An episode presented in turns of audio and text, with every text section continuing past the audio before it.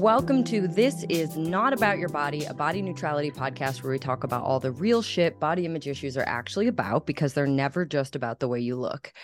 I'm your host, Jessi Neeland, and today I have with me Amanda Mittman, who is an anti-diet and weight-inclusive registered dietitian, nutritionist, intuitive eating coach, body image coach, and owner of Happy Valley Nutrition, which is a group private practice of registered dietitians supporting people with disordered eating and eating disorders.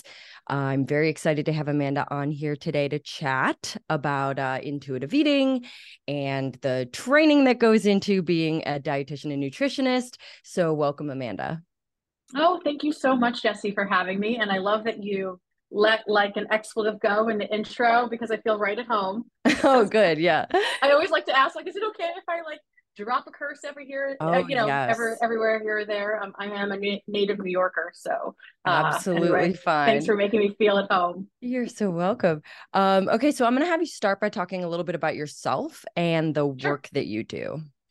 Sure. So like you said, I am a registered dietitian and I work in this weight inclusive anti-diet space. So I own a private practice called Happy Valley Nutrition. We're located in Western Massachusetts.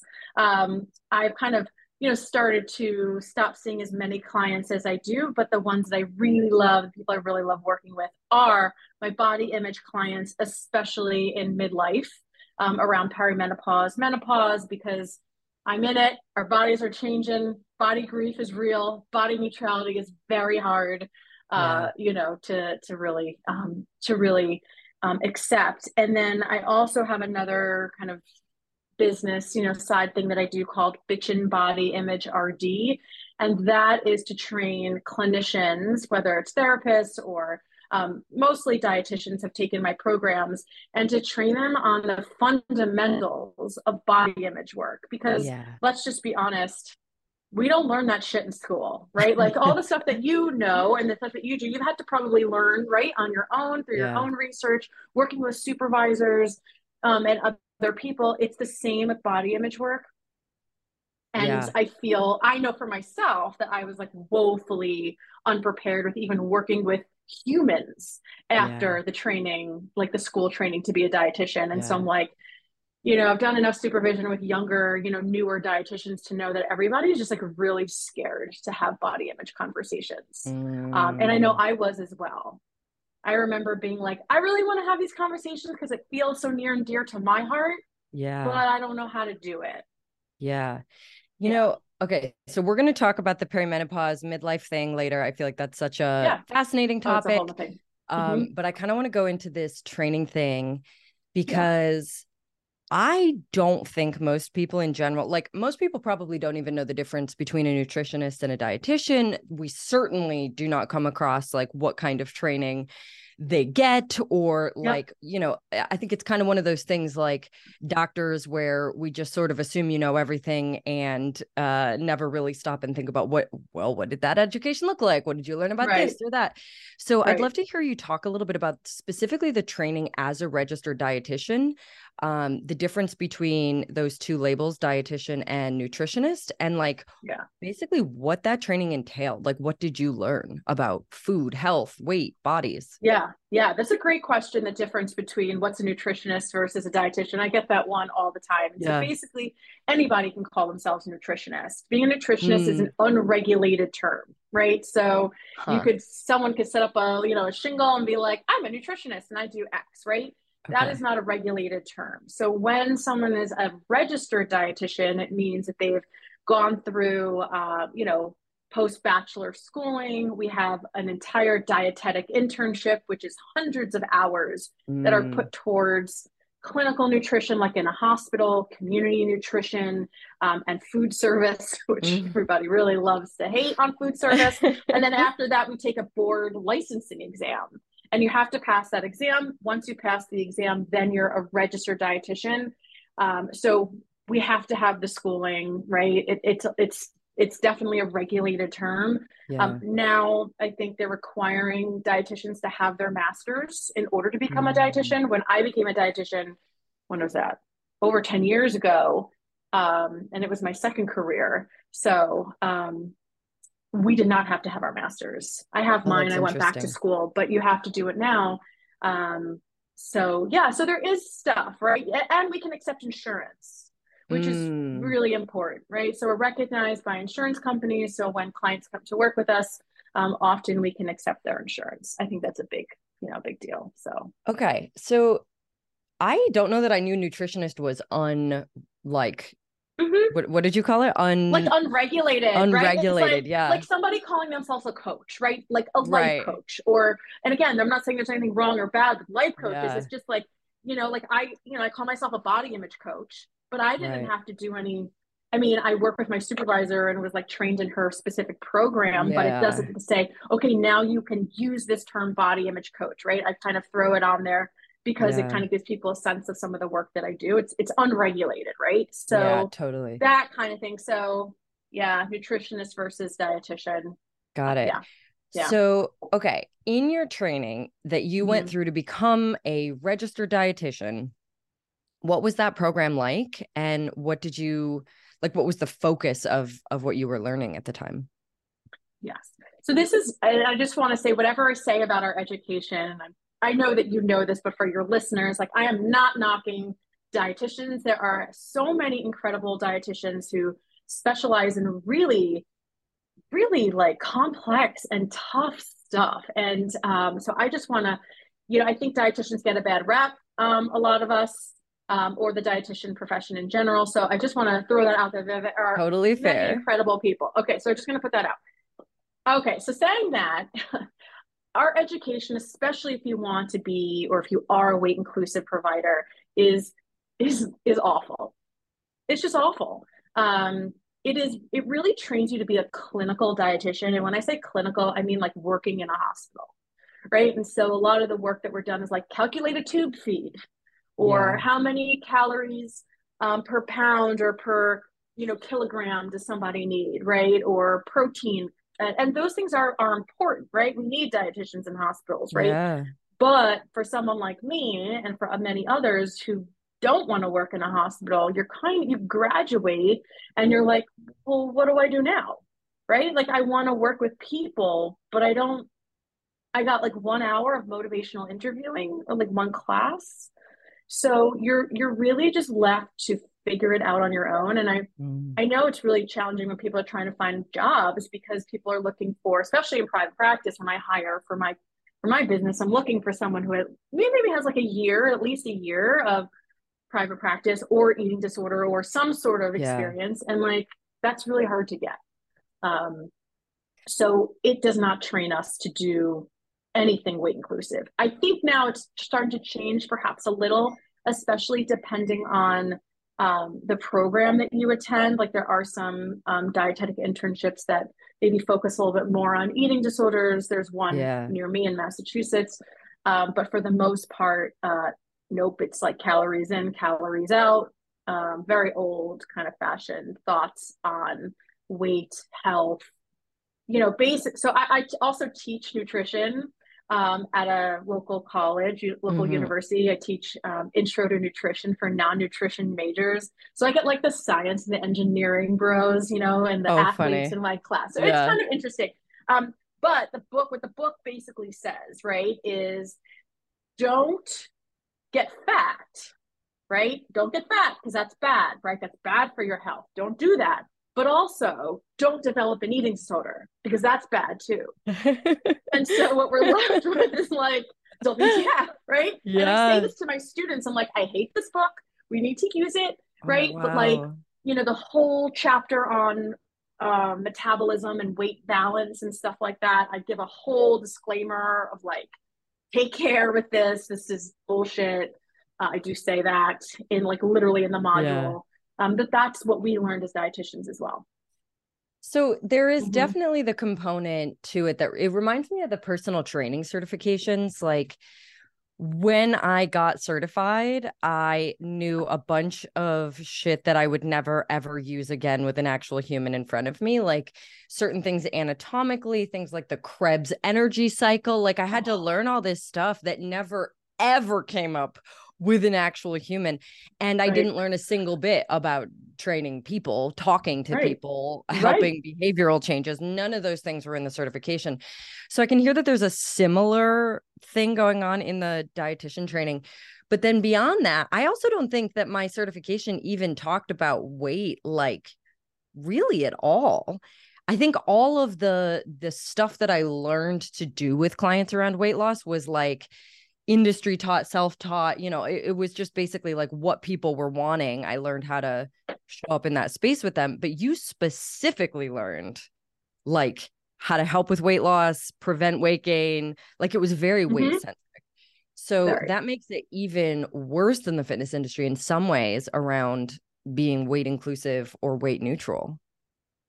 Yeah. I mean, it just is, it's tragic. And I was a weight loss dietitian when I when I left. I mean, I became a dietitian because my disordered eating and eating disorder drove me to do it because I'm like, oh, I love health, nutrition. I lost all this weight. I can help others do the same. And there was this very high sense of like morality, right? Of like, I can do it. I know the answers. I'm like, you know, and I was also doing holistic nutrition stuff. And I just felt, you know, I was in my 20s and I just felt like I knew all the shit, right? And so that led me to do it. And so the training, right, the courses that I took and all the messaging that I got really fed, you know, my orthorexia and my disordered eating. Yeah. And I was like, not in a good space. And so when I graduated, I was like, oh, I'll just do this, right? I was taught that this is what I'm supposed to do. And it didn't go well. It didn't go well because I think this is what a lot of people see is that we do what they tell us to do. And then, you know, here, let's lose weight. Let's help you feel better right through weight loss. And then what happens is, of course, people lose weight, maybe lose weight in the beginning. And then the behaviors that kind of like fall off or they can't manage, right? They can't keep the weight off. And then they come back to you and they're like, what am I doing wrong? And you're like, just try harder. Like, oh, let's add some walking. And it just feels so icky, especially because myself at the time was dealing with my own disordered eating. That's really challenging. Yeah. So what is the framework around like weight and health then that you learned? Because obviously you don't abide by this now. It sounds like you got into stuff in your own sort of research dread, like drove you down a different path. But what did you learn that you had to reject or unlearn in your own research later? Like that, I mean, that just sounds exhausting because it's so focused on basically what we now know, you know, in the weight neutral spaces is bullshit. Yeah. I would say if we could boil it down that weight equals health. Okay. I will just say that, right? Like, don't gain weight because you're going to get like, this is what the students are writing, right? Like I was just grading some discussion boards before I hopped on with you.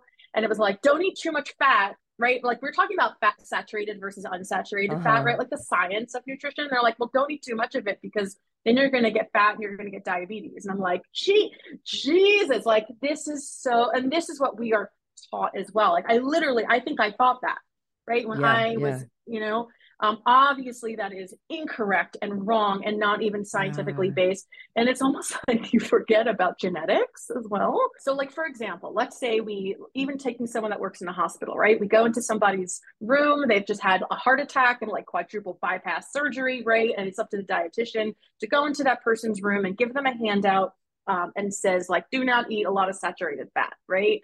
And it's almost like, now we're putting it on them. Like if you eat hamburgers and cheeseburgers and like you are messing yourself up, right? It's this personal responsibility that I think that we learn to place on people, which is just so unfortunate and just so wrong.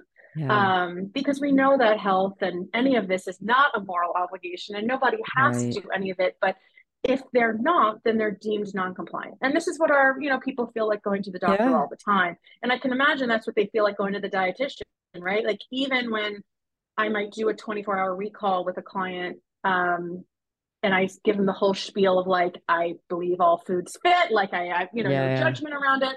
They're always like, and then I had like some chocolate and I'm like, oh yeah, I eat chocolate all the time every day. And they're like, oh, phew, there's this vulnerability there. And so I think fear of judgment in our the judgment. It also completely erases like the social component of food. Like completely strips away the fact that like food insecurity and, you know, like levels of privilege and marginalization play a role in what kind of food you can access and the decisions you make and the cultural component of like, you know, oh my God, there's so much just stripped away.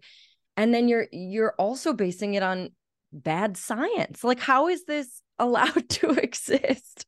Truly. I mean, it does. Happening? It's just, I think it just hasn't been updated. There's not enough people that are saying, this is not right. This is not what we see in practice. This is, you know, not okay. There are some really great groups of people doing this work. Some great educators that are really fighting hard to bring different textbooks and different assignments and things like that to their students. But in general, that's just, it's hard to imagine because we occupy the weight inclusive, fat positive space. And we're like, yeah, of course. But really generally, like most people do not. And it's really cool when you have newer dietitians that like graduate and they're like, I read Intuitive Eating and this book changed. And like, I want to do this work. Right. Yeah. So I do think that there are more and more like, you know, students graduating and younger dietitians who are more interested in like health at every size and that sort of stuff. So it's really, really cool to see. Yeah. So I do think there's a little bit of a backlash too. Well, maybe it'll start changing. Cause I do feel like the social awareness around these sorts of things is increasing. The visibility of these movements is increasing, and maybe just enough people will be like, I don't want to go to your stupid program unless you kind of include something different, but that's just wild to think that people who are, especially those wrapped up in some kind of disordered eating or eating disorder, or like just desperate for help with their relationship to food, are going to go to someone who learned these things. And unless they specifically taught themselves otherwise, they're going to be basically handed more shame, more guilt, more anxiety and hyper-focus. That's devastating.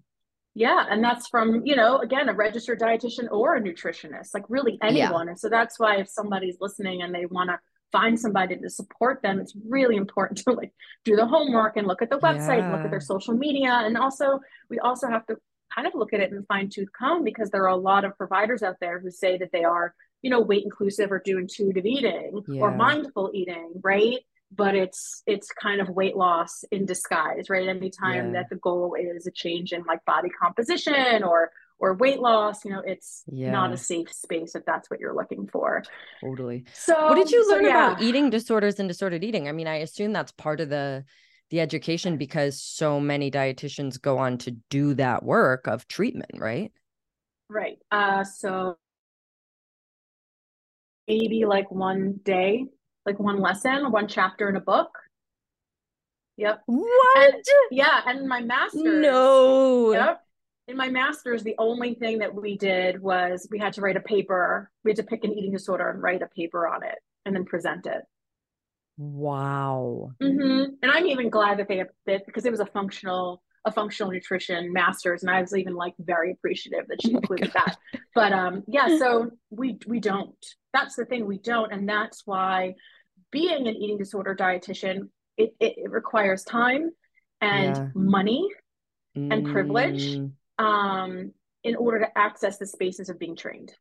Unless you, you know, or you go work for a treatment center, which is, you know, you can certainly gain a lot of knowledge there, you know, working there. But for those of us who haven't, it is a lot. And there's also continuing education and the continuous on learning. So yeah, we don't learn that, how to do that in school. So how did you then go from that original education to the health redefinition that you have now, the weight inclusivity, the anti-diet approach? Like, how did you walk down that path? It was like hitting like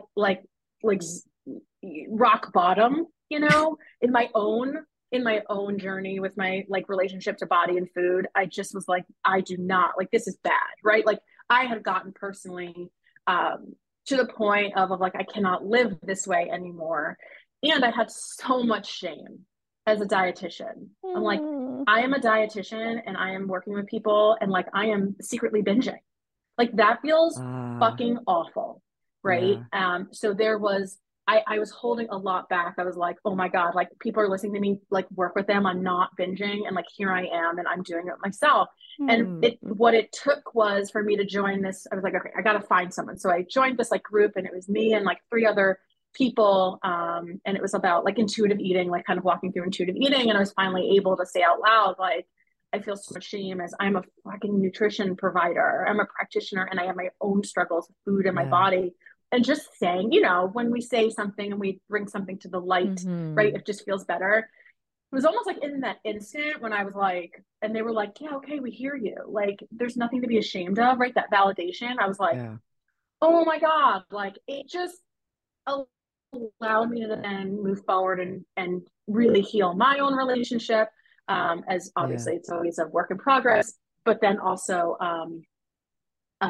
really do the work with other people. So it and then, you know, seeking supervision. I've had tons of supervisors, different supervisors, one-on-one and group supervision, of course, listening to webinars and podcasts and, all that sort of stuff. But I think it was like my own healing journey. And then also working with people who know this and who do this already and learning from them. Yeah. So when we talked before, you mentioned what a high percentage of your dietitian classmates also had eating disorders, you being, you know, a part of this statistic. And this definitely tracks with my personal experience of who is drawn to this kind of work, both among like my peers and friends and my clients. But I think most people would be really surprised to hear this. And I'm curious, like in your experience, why is it that so many people with eating disorders are drawn to a career as a dietitian or nutritionist? I think we get drawn in 2 ways. I think one, you have people who were, you know, who did have a history of an eating disorder or disordered eating, healed that relationship, you know, or, you know, are in the process of healing, and then decided, you know, I want to be a dietitian because I want to do this healing sort of work with others, right? Yeah. Then you have people like me who's disordered eating fueled that, was like the eating disorder, that little part of myself was like, woohoo, let's get on this ride and like ride this train. And then it supported that. And so is everybody who's a nutritionist or in the nutrition world, do they have an eating disorder? Of course not, right? But are there a lot of people who do? And isn't like our eating just in general, like isn't diet culture and all that stuff just in general disordered eating, right? We're all kind of on the spectrum. So, I think it's both. And then we kind of, a lot of us in the anti-diet world, if we did have our disordered eating fuel us to become dietitians, all of our unlearning, you know, here we are now, right? Yeah. Like, and so it does feel like that shame that I once had. I was like, huh, how come I felt ashamed, right? Yeah, but we all like to talk about it now. The fact that we're really honest. And I tell my clients too, I was like, dude, like I totally get where you are. Like this is, I'm like, they're like, but I'm, you know, my disordered eating, like, you know, has taken this away from me. I was like, dude, like my eating disorder, like informs my career choice, right? Like, let's just take it one level. Like I am a dietitian because of that. Oh my right? God. So, yeah. So, and then they're like, oh yeah, you're right. So I'm like, that's bad. Right.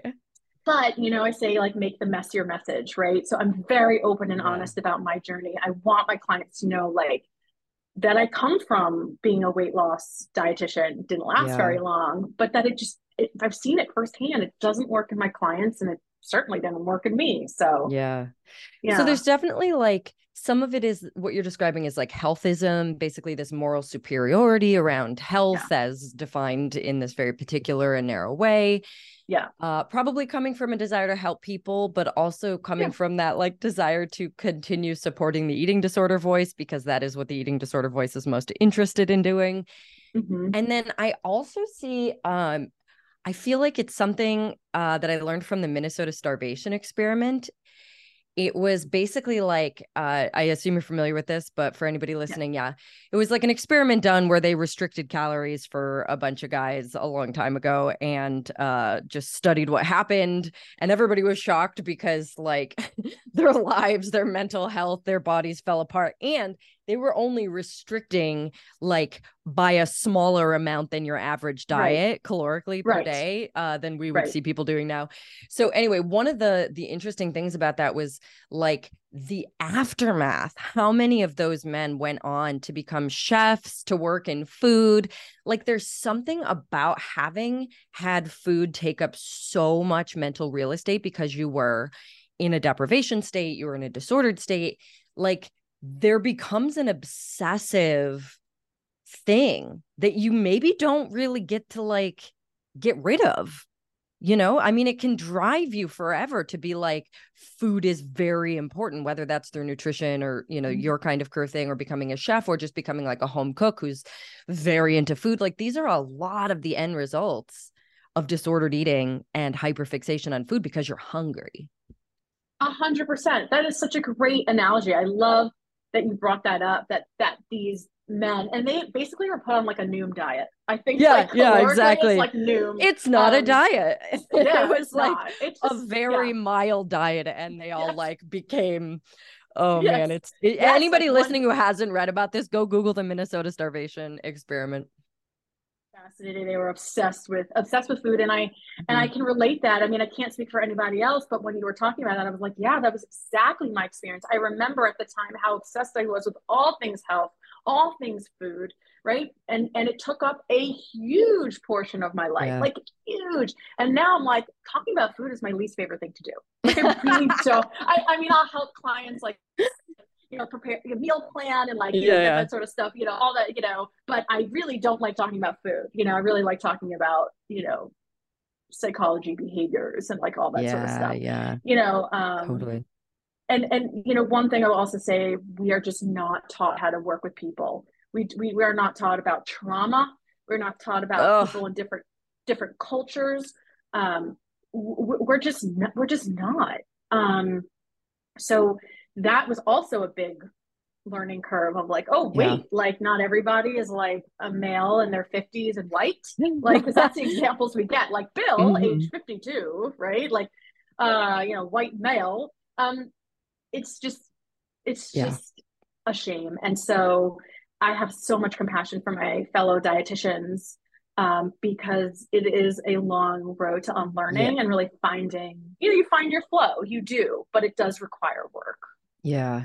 Okay. Yeah. So having come out of the fitness industry, I know that for me, discovering things like health at every size, intuitive eating, anti-diet research, it did not happen easily. It did not come I was not receptive the way that I, you know, looking back, I'm like a little bit embarrassed, but also have a lot of compassion for the fact that like the fabric of my entire reality was being ripped out from under me and I didn't like it.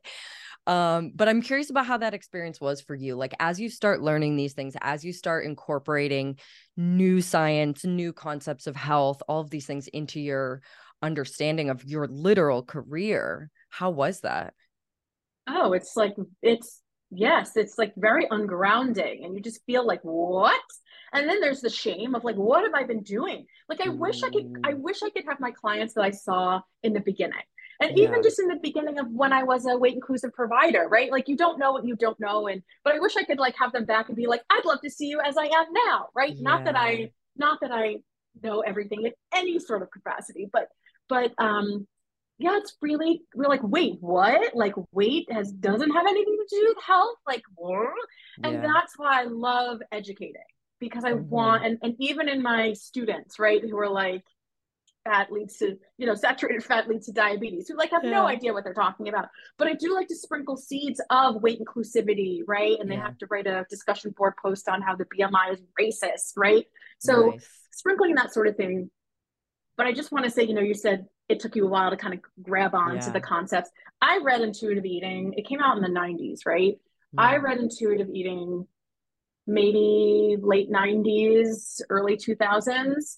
And I read it and I was like, wow, this is amazing. Like, I can eat whatever I want. And then I was like, no, going back to dieting. So I just want to say, like, I just think whenever you're ready for it, you're ready for it. And I think hearing this, again, this weight inclusive approach, I just needed it. Like I was ready to take it in. I was ready to, you know, do something different. I was ready to, yeah, I think I was ready to do the unlearning. Yeah. And if you're not, you're not.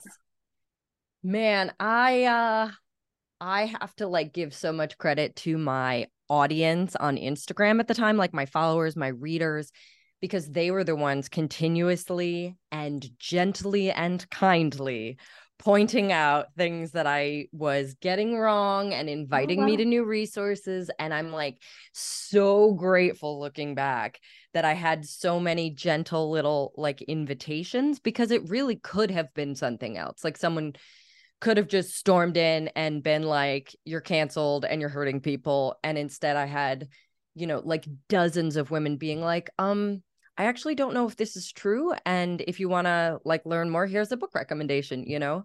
So I also felt a lot of that shame of like the harm that I'd been doing by helping people lose weight, or at least by telling them that that was a thing we could do. Like, oof. And by equating that with health and everything. So in all of this, I think one of my questions is, what do you wish people going into the field of dietitian knew? And what do you wish people who are already dietitians, but maybe haven't done this like kind of in-depth look at stuff? Like what do you wish you could tell these people? Great question. So for those entering, I would say, be a squeaky wheel. Like push back against something that just does not feel right to you. You know, even if your instructor is not open to it, just listen to your intuition, right? And if nothing comes up, that's totally fine. Yeah. I had an experience where in my master's, so I went to my master's for functional nutrition, right? So functional nutrition is like kind of holistic based. It's its own kind of way of looking at health. And it is very, very fat phobic. It is not weight inclusive. So here I am, Hayes dietitian, and I'm like, oh, okay, like I'm going to see how I can bridge like Hayes and functional, right? So I went to this one class, and the class was about food addiction. Dun dun dun, right? So it's about food addiction, and I do not believe in food addiction. I certainly believe in how the feeling of feeling addicted to food, but you know, research shows that food addiction, right? That feeling is born out of restriction, right? Yeah. Okay. So here's my instructor coming up there saying all these things about how sugar's addictive and this and all that, right? And I'm like, I knew this class was coming up. And so I had printed out research from, I think Marci Evans had some great, who's a fantastic eating disorder dietitian. I had printed out some of her work and some of the studies that she links to. And I was like, here you go. Did she, and I even raised my hand in class and I was saying, you know, this is what I think. Did she take that on, my instructor? Nope, not at all. Was she racist about it? Yes. Did I have to dissociate for like 90% of that class? Yes. Did I do well on that exam? No. But I felt like my blood was boiling. So if you start to get that feeling of like, ooh, this doesn't feel right, or like, I don't like the way we're talking about people. I don't like the way that we're like putting people into category. Like, it's okay. It doesn't mean that being a dietitian or a nutritionist isn't for you. You can do such amazing things. Right. I think it's knowing when you have to play the game. So like, I had to play the game. I had to use the word obesity, right? I had to I use it in quotes. But I had to play the game in order just to get through it. Yeah. Meanwhile, I was like doing my own work. So I would just say, speak up, be a squeaky wheel, but also play the game when you kind of need to. Mm-hmm. And then follow great, you know, social media accounts or other people who are further along in this than you, who are doing the work that you want to do. And then the second thing for those who are already doing this work, is find community, find other people that are kind of doing what you want to do, and ask to speak to them and just say, how did you learn what you learned? Or how did you get to where you're getting? Supervision is, right? You can't be as great as you are without learning from others. And so if that is available to you, seeking out supervision, or, you know, listening to amazing podcasts like this one, or reading things, and just humbling yourself of like, okay, I learned it this way, and now I need to do the work of breaking down what I learned. You're not wrong. It is not your fault. That's what I always say to that. Like, this isn't your fault. It isn't your fault that having body image conversations feels challenging. It isn't your fault that you're afraid that you're not going to get it right, because that's what we're taught, right? Like there is an answer to a question and it involves somebody's health, right? So just compassion, like tons of compassion, everybody, right? For your little baby self.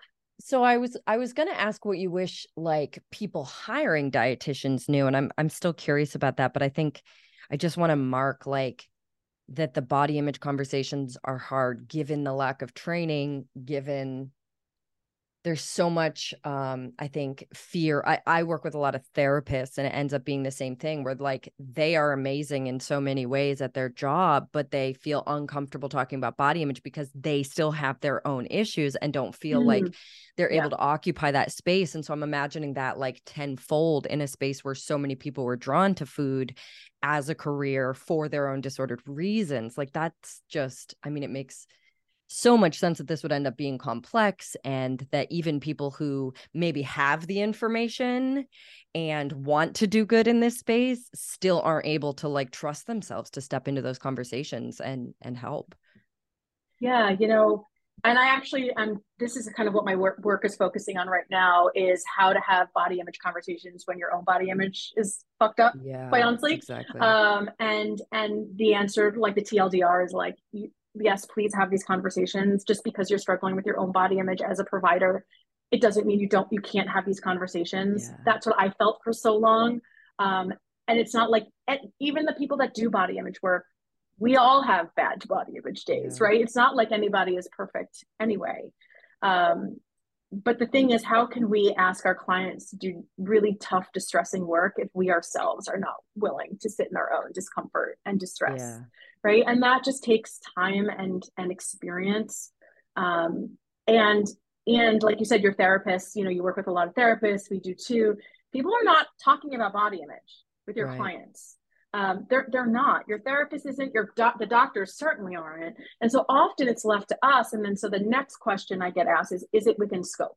Is it within our scope as a dietitian to talk about body image? Because what we're taught is if food, exercise, stress, sleep, that's pretty much like stuff, you know, vitamin, like that sort of stuff.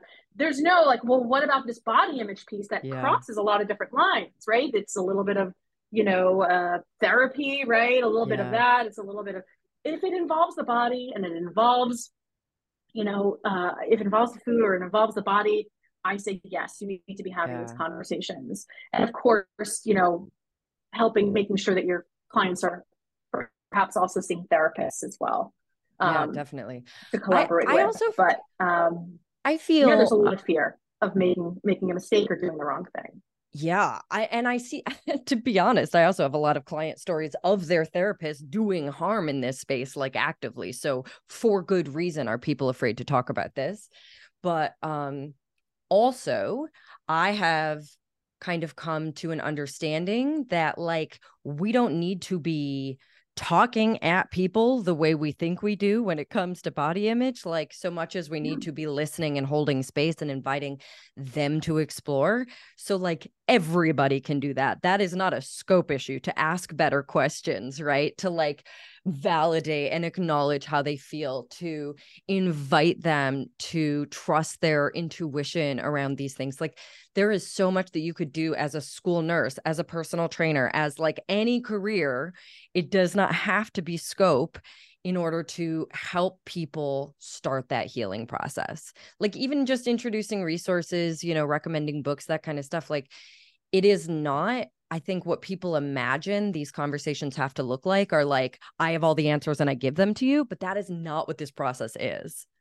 Right. And that's why it's so hard, because again, as a dietitian, we're like, this is how you do it, right? This is the flow, this is the answer. So to say to somebody or a new dietitian of like, oh no, you don't have to do any of that. You literally just sit and listen and validate and like support. They're like, what? And I was like that too. I'm like, what? And that is why so many of us get burnt out, because we're working too hard, right? In session. And so once we start to learn how to kind of sit back and like, you know, our client is the expert and we are there to support, the sessions just become a little bit gentler on us, on our nervous system as a clinician. So It is. It's a lot of like just, yeah, unlearning of how to be in a session or how to be with somebody. And then I think when someone really starts, a clinician starts to internalize, like, your client is not broken, therefore you do not need to fix them.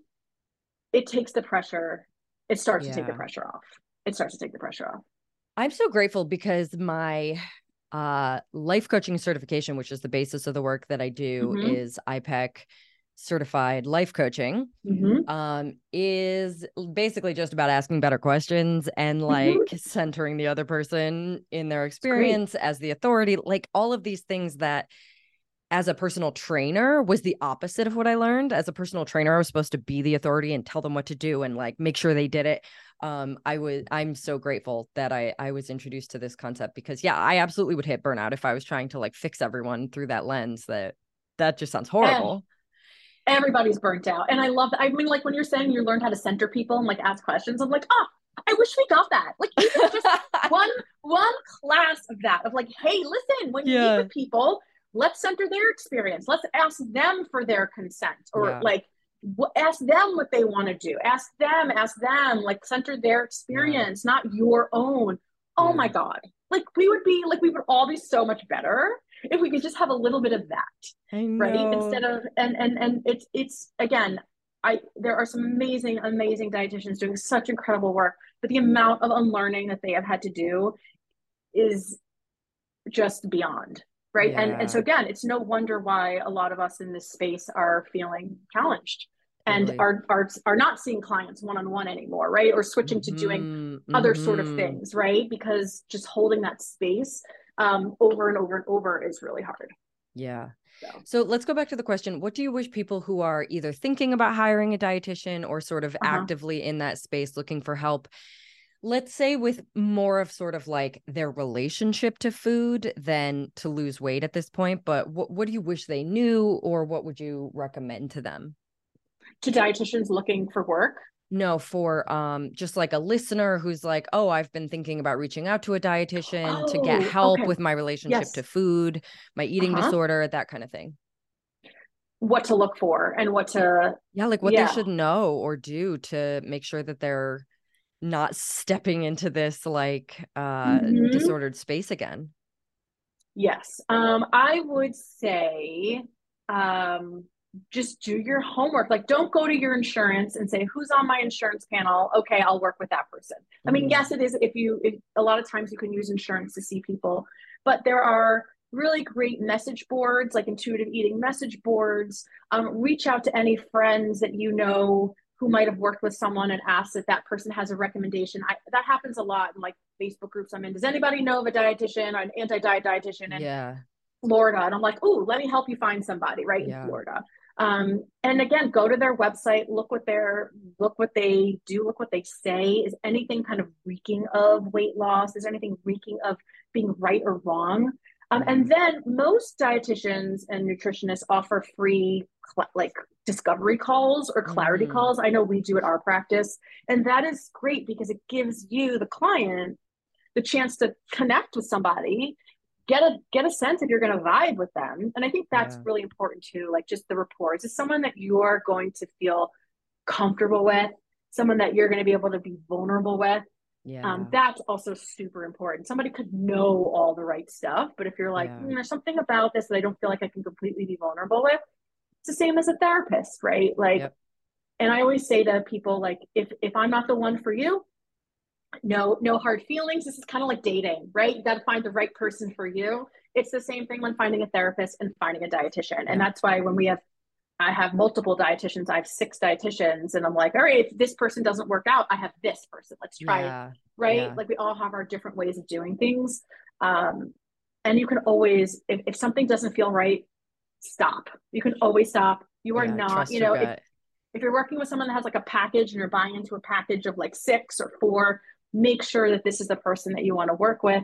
If you're working with someone's insurance-based, we can't do packages. So you could stop at any point. Yeah. You know, you deserve to work with someone. And if someone says something that feels off, that feels violating, like advocate for yourself. You get to speak up, because so even if they are like experienced and, you know, otherwise aligned, These are moments that are likely to happen. And I think the sort of white coat syndrome of like, well, you're the authority, I guess I just listened to you. Like, we have to push back against that in all fields and center the fact that you are the authority on your body. Oh, I love it. You said the white coat syndrome, because there is a power differential, right? There is. Whenever you go to seek support from someone, even if it's not a medical, when we go to the doctor, there is a huge power differential. That's why one of the reasons why it's so freaking harmful. But even when meeting with a therapist or a clinician, there is kind of some power differential. And so I'm the type of person that in the past, I wouldn't have said anything. I would have just kept through it, right? And just, you know, a dietitian or a therapist, they should meet you where you're at and want to partner with you and center your experience. And if that is not something that you're feeling from who you're working with, or you want to work with someone like that, the right person is out there, and will recognize this power differential and try and level the field as much as possible. Yeah, absolutely. I can't tell you how many times. So obviously, like in the work that I do around body image, I often work with people who have eating disorders and are actively in treatment. So I love having, you know, like a support team around my client. But inside of that fact, I can't tell you how many times I've literally helped a client script their own advocacy with one of their supportive team members, because something is happening that is harmful, feels bad or wrong, feels violating, like, or just is making them feel misunderstood or sort of taken down the wrong path. And like, these are the same people usually who struggle to advocate in every other way, because there's so much crossover between eating disorder spaces and, you know, like not wanting to take up space, not wanting to be a burden, right? So like, it is something that happens a lot. And sometimes we'll role play it. Sometimes we'll write it out. Like, one session, I have a client that I work with, and the last time we spent a session and we drafted a message to the PCP through the portal, because they were like, I can't do it. And I only have like X amount of characters to do it in. So I'm like, okay, you write the draft. I'm like, let's see if we can like tighten it up. And I've worked in a doctor's office for a very long time, so I know exactly what doctors are looking for. I'm like, okay, like this is what we need to do. So I do agree that is some of our work too, is also undoing some of the harm that other providers have done. And then honoring our clients, you know, the disappointment and the grief that comes up with that. And then also like, I feel like my like part-time job is finding the clients like good therapists and other providers, right? Totally like, get that. I'm always looking to build my network of like, here are some great resources for you. Here's another provider that you can see, because anybody deserves to feel safe with their team. Like you are deserving. You might have to wait a long time to see a new provider because nobody's taking, but even then it's worth it to get on a waiting list, to just, you know, because again, you deserve to walk into any provider's office or hop on Zoom with any provider and feel like that person has your back. Yeah. So, yeah. Okay, I'm going to pivot for a little bit because I wanted to hear, I know you work with a lot of people in perimenopause, and I have some questions about that, but before I wanted to get a definition, because it occurred to me as I was writing out my questions in preparation for this conversation, I don't know what that means. So I think most people understand menopause, like what that means, what that looks like, but what is perimenopause? Yeah, for really basic. So menopause is like a day, right? So you're in menopause when you haven't gotten your period for 365 days, right? On that day, you are in menopause, and like off you go into the sunset. You are like officially, right? Like in that menopause stage. Perimenopause is kind of the leading up to that, when you start to, your hormones, I mean, honestly, they're like, my mom calls them like, you have hormone soup, right? Like everything is just feeling like really, really nutty. And it's in that stage, and that can last anywhere from a couple of years to 10 years. And the average age around menopause is around early 50s. So like, we're talking like people in their mid to late 30s can also be in perimenopause. Yeah. It's this time when the body is starting to prepare kind of to go into menopause. So again, the hormones are like progesterone, estrogen are up and down. Your periods might start to get, fewer and farther between. This is when we get like hot flashes and brain fog and muscle ache. I got them all, right? And it feels very lonely, and weight changes, body changes, and the messages that we're given, I can't tell you how many times, it's like, lose the belly, right? Lose the belly. It's like, nope, we need fat and adipose tissue, because that's what stores estrogen. And as our estrogen starts to decrease, we need our little life raft of our belly to help us. So I really like working with this this kind of population because one, I'm in it, right? We teach what we need, we make our message, and I get it, right?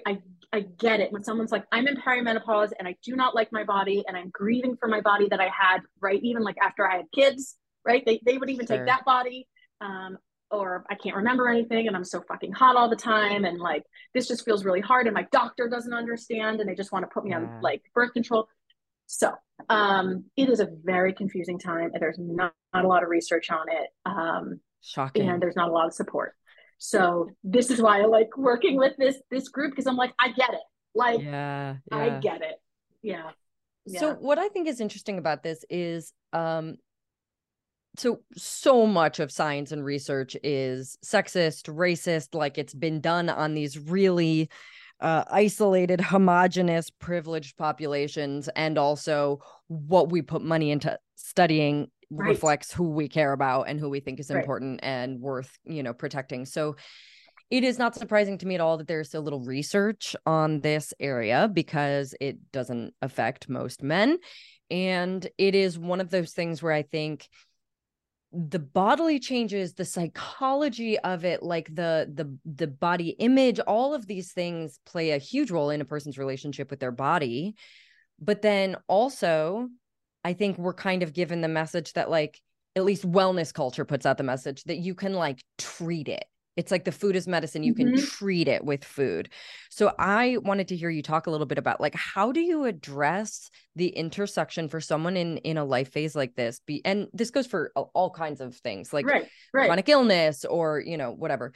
Like, how do you help someone navigate the difference between some of this is like wellness culture, healthist bullshit that's going to put you into an eating disorder space, and some of this is real and true, and actually, like, there are micronutrients that could make an impact here. Like, how do you walk someone through that? Well, that's gentle nutrition right there. And I just want to say, you brought up a great point of why this kind of time of life isn't studied, and one of the reasons why is because in the past, a lot of women died after childbirth. Right. And so there was like, what's the point? And then also what I feel is like, we're done. Like, society has no use for us anymore. So like, I have an 11-year-old son. I had my child, right? I birthed a child. I increased our population. Yeah. What's the point of me now? Right. Like, I'm not doing that anymore. Wow. And so we're in this weird stage of like, our, if we do have children, like, our kids are getting older, they don't need us as much. We're really like, in our career, it's just, where do we fit in? And that's what I feel a lot of. And so the research is like, well, what do we do with these people? So there's that. And if you're looking, how do we manage, how do we navigate nutrition and health, right? However you define health through this time, I would say, again, find somebody who you trust, right? And so there are wonderful people doing non-diet, intuitive eating based work in the perimenopausal, menopausal space. And I know, like, I have the people that I go to for information, and I know that what they're telling me isn't kind of, and if you do this, then you might lose weight. It's not that, right? So there's really beautiful things we can do with nutrition involving phytoestrogens in our food to help with hot flashes, right? There's some things, not much we can do for brain fog, right? We can add omega-3s for perhaps our cholesterol starts to rise a little bit. Our insulin, we start to get more insulin resistant as we get older. And so there are some great things that we can do in terms of like pairing our foods with fats and proteins. And, it's all done from this like really gentle place. We're not treating anything. We're not trying to lose weight, but it's like, how do we kind of manage symptoms and make this time feel a little bit easier? Beyond that, I will also say, I think community is just the most important piece. Like, I remember having like a really bad, like, perimenopausal day. I don't know. I can't explain it. I just was like, I feel perimenopausal today. And I like looked down my list of friends, and like, I think anyone would understand, but I was like, I don't have like a group that I could be like, hey, you're feeling perimenopausal today. I'm feeling great, right? Yeah. It's very lonely and isolating. And same with doing body image work and intuitive, like, it is, right? Because you're kind of bucking what society tells you to do. So finding community, like the right community, and then finding people, like, even if you just Google like perimenopause, menopause, anti-diet, right? Mm-hmm. Finding people that give you supportive information and not scary information. Yeah. I don't know if you are of the same era, but I grew up with like Prevention magazine being a very big thing. So like I think this is one of the areas that I get a little like sketched out around, like dietitian, nutritionist advice, even beyond like all the harm that can be done with, you know, healthist, lack of awareness of privilege, weight loss, all these things, is like the idea that, you know, almost like a superfood can save you. Or this idea that like, if you're not adding enough resveratrol heavy foods into your diet, like you will die a horrible death somehow. Mm-hmm. It's very fear-mongery. And I feel like that's the kind of tricky thing in trying to get support for something where nutrition can be supportive without crossing a line into obsessing over little things that don't need to be obsessed over, like how much resveratrol is in blackberries versus blueberries or something, you know? Right. As somebody who occupied that space personally in my life for a long, long time, not around perimenopause, but just around health in general, that fear, it's really like, it's so fear-based, right? And so anytime someone's like, you have to do this, have this super, whatever, otherwise you're going to be awful, right? Make sure you're getting enough. No, that's not right. Right. Like if you feel fearful to eat something and you're getting that advice from someone, no, that is wrong. If you're like, someone's telling you as a woman to intermittent fast, like, no, that is actually like the studies are done on men. They're not done on women. Right. Yeah. And so, finding if you trust your provider, right. If you like your OB/GYN or your PCP to have this conversation around hormones, but again, there are people doing this work. And again, like this stage of the game is where eating disorders tend to rise again. And I get why. And I get why. I've had to talk myself, be like, Amanda, nope, we don't do that anymore. Right. As my body changes. And I'm like, oh my God. Right. Like what is happening here? Right. Eating disorders absolutely rise. That's fascinating. That makes a ton of sense. Yeah. And I would even say it tracks with my experience, but I've never necessarily thought about like that particular link. Right. Like anytime there's a major life change or a body change, right? Like puberty and even going from like in our 20s to our right? Like things start to change. And then again, around midlife, around perimenopause and menopause. Yeah. It's, and because a lot of the advice we're given is awful. So I'll just say I have one client who came to me and she was like, yes. And she's weight inclusive. Like this, she did not want this information, but basically her OB/GYN was like, gave her an eating disorder, like prescribed an eating disorder. Wow. That didn't even, it was the worst advice I've ever heard. And it was like, just restrict. Just restrict. And then you'll lose the weight. And then once you lose the weight, you'll start to maintain. And I was like, that is an eating disorder. I said to my client, I'm like, that is an eating disorder. And also that does not even work. Yeah. It doesn't work like that. That's not how we do it. So, so just be cautious. And again, if you have a provider like that, who is saying stuff like that to you, that is wrong. That is bad. That is incorrect. And really work to find a new provider because that person is not the person to see you through midlife. Just not. Absolutely. Oh, Amanda, thank you so much for sharing all of your wisdom. Jessi. Where can listeners find you, work with you, etc.? Awesome. So two places. So first is the Bitchin' Body Image RD, which is kind of the first part of the discussion that we talked about. This is where I talk to clinicians about how to incorporate body image, foundational body image skills into their practice. So that's at Bitchin, BITCHIN, Body Image RD. And then my group practice is Happy Valley Nutrition, and that's at Happy Valley Nutrition, all one word. And that's where I'm at. And if you want to send me a message, I love chatting with people, connecting people, and I'm going to be doing more weight inclusive work in the menopausal space and also training clinicians on how to do body image work with perimenopause and menopausal. Love that. People. Yes. Thank you so much for Jessi. Sharing all of this. This has been an amazing conversation. I think that listeners are really going to get a lot out of it. And to the listeners, thank you so much for being here as always. And I will catch you next week. And thank you, Amanda. Hey everyone, I'm Jessi Neeland and I want to take a moment to thank you for listening to this episode of the This Is Not About Your Body podcast. I put out new episodes every Tuesday, so be sure to subscribe so that you don't miss it. And if you really enjoyed it, please go ahead and leave me a review. Also, if you're looking for more information about body neutrality or you want to work with me, you can find me at my website, jessineeland.com. Or you can just purchase my book, Body Neutral, A Revolutionary Guide to Overcoming Body Image Issues, wherever you buy books, ebooks, or audiobooks. We can also connect on Instagram or TikTok. My handle is Jessi Neeland. And because I make this podcast available for free and without any sponsors or ads, you can also feel free to show your support using the Patreon link in the show notes. And know that your support, if you decide to participate, is always very much appreciated. Lastly, thank you to my brother, Jason Neeland, for creating the music that plays at the beginning of the show. And thank you for listening, learning, and moving toward personal and collective body liberation.